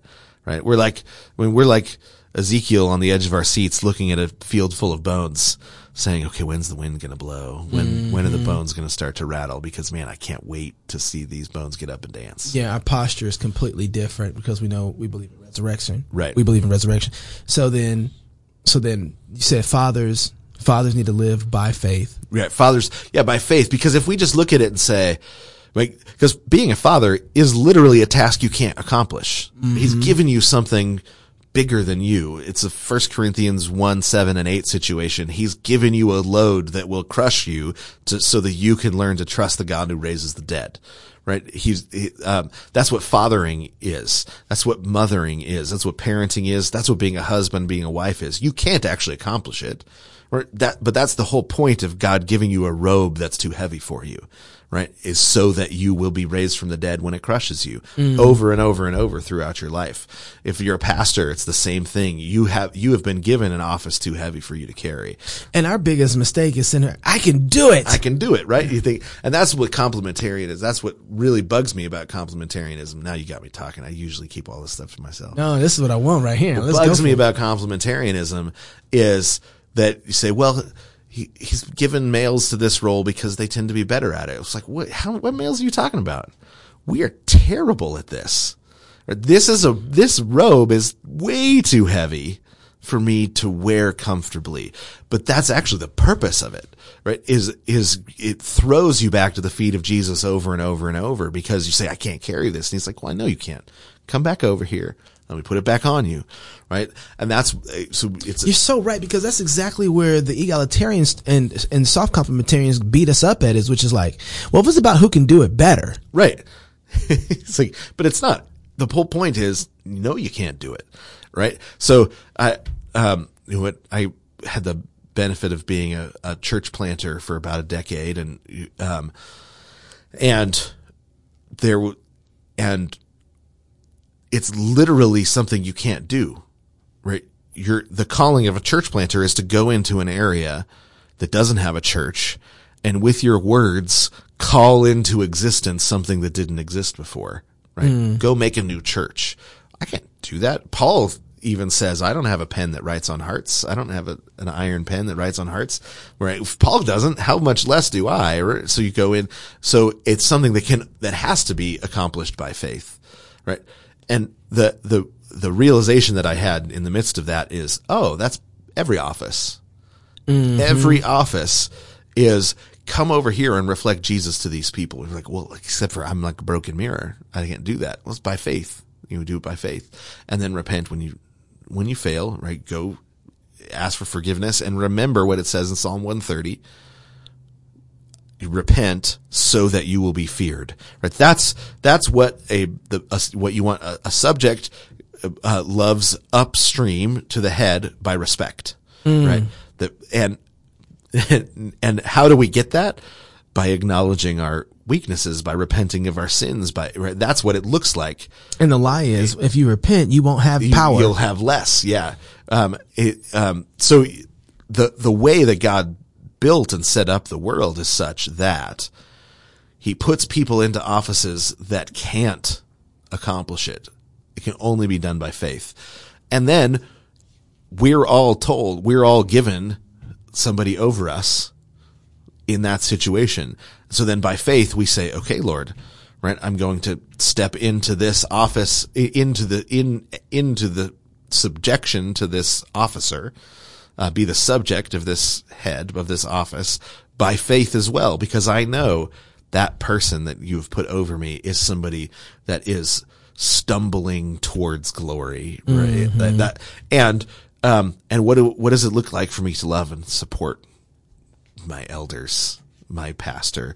What does it look like for me to love and support my husband, um, who's head over me, or my wife who's has responsibility for my body? Right? How, what does it look like for me to to love and support up the uh, the chain of authority, and and to to embrace those by faith and know like for gen- we haven't done it for generations, so we're gonna be bad at this, right? right. and and just enjoy enjoy that. Like, yeah. oh man, like it's it's it's you know there's not a ton of little kids listening, right? Because it's like when you first get married and everybody's bad at sex, and you're like, wow, it's still a lot of fun. but man, you're bad at it. We're right? horrible at this, and we love it. Right? Let's just, just like, keep going. that's actually a really good point. yeah, right. No, that's really like, a good point. It's like, but so there's a way to embrace being bad at something together. You know, Jason, that's a really good point because uh, you know, enjoy and faith. And, but because what people don't tell you is that there's there's a faithful faithlessness about that. People don't tell you the joy of marriage gets so much better. right, right, right. They don't tell you that yeah. at all, right? And so because it, I don't know why necessarily. I think it's just faithlessness is like, oh, it's gonna get it. No, it, it actually gets better. Yeah. And and I was telling my my son. Uh, this these are fun. It's funny because all this is connected. He's like, you know, my daughter, she's a, we went bowling. She's usually good at everything. and she guttered every ball. And she was like, I don't want to bowl anymore. I was like, baby, this is your first time you ever bowled. Right. It's like everything you did, trust me, daddy saw you were horrible at it. you couldn't walk. You couldn't even pee in the potty, girl. Right, right. right. You know, and when you tried, you were yeah. horrible at it, right? You couldn't brush your teeth. You couldn't talk. You couldn't do any of this stuff. It took you time to learn to yeah. do these things well. And, and that's, and so, cause my second, I know we're going to go, cause, but my second thing was, and maybe the answer is that maybe we'll talk about this next time. In order for us to move from one place of government to the other, the establishment of offices has to come from church or home first. Right. Yeah. Which one? Or both at the same time? I mean, the Because it feels like like if you kind of get the church, then you start seeing it modeled, and the family's like, "Oh, what is going on here?" Yeah. So, and that's the, the throughout history, God's done it different ways. But when the when one of the institutions that God has established fails, generally the model uh, throughout history has been that it's re-incubated within the church and then sent back out and reestablished. Right. So when the Roman Empire fell, the church for a time took over the judicial system and took over different different aspects of it and re-incubated it and then reestablished it. Right? Um, because the Roman Empire, literally one week to the next, you went from having a judicial system that you could go down and use to the paycheck stopped showing up, and so they all walked away. All the judges just walked away from their I posts because no paychecks. yeah, right? yeah, yeah. And so they said, well, where do we go? And the church said, well, we'll take care of it. So the judicial system was Yeah. incubated and reestablished by the church. And then, um, and I think That's where we got robes from, that, right? yeah, that's, that's where the, that's where, that's, uh, one of the places where the black robe Yes. is, is, comes from. Yeah. So Right. because the, uh, but the, um, then the, fa- then that happened with the family, right? Uh, um, through the system of, the monastery systems in the late seven eight hundreds. Right. The family need the family has a complete breakdown because the the family was so integrated into the idolatry of the clan that as the clan started to repent of its idolatry, the the actual family systems began dissolving throughout the throughout the um, European Because areas. this must be wrong. Because Right. Yeah. So they didn't know what to do, and so the the so the monastery systems you didn't ha- you monks and nuns were not unmarried until later. Right. remember so, you told me- this is so you had oh, yeah, yeah. you so you basically had the monastery system re incubating incubating the restoration of the family and then releasing it back into its proper domain, um, and uh, I th- we're in, I think we're in a situation where the church is going to need to do that, um, and uh, it, re-incubate um, the family, and then I think I think there's a. I mean, I- I don't think I'm not getting into prediction mode, but I'm going to get into prediction mode. I think yeah, we've yeah. now we've got a the uh, the technocracy is going to dissolve the. I think the um, major governments of the world are going to be set aside, and they'll have to be re-incubated next by the church. But right now, I think we're re-incubating the family, family, um which was dissolved by the nationalism. right Yeah. right. Uh, I I don't know. I was thinking about this as you were talking. I feel it might come the other way around, where the, The, fam the church needs to, yeah, it it, it could be. I mean, we, we haven't seen that before, but God does new things. Well, the, so only, the only reason I say that is because we haven't seen where people don't know what a man and woman is anymore. Right. And the place where that was a foundational reality was the church. Was the church, And the church can't define that anymore or offices. right, So, yeah. the, so, so when you lose, when you lose it, I'm not saying that it, I think what you're going to have to have is, um, a revival of the family that says, where are our pastors? Yeah. No, you're you are probably right. and call for holy men from among Yeah. them to be appointed to these offices once again. Right. And say, here, go do pastor stuff for us. yeah.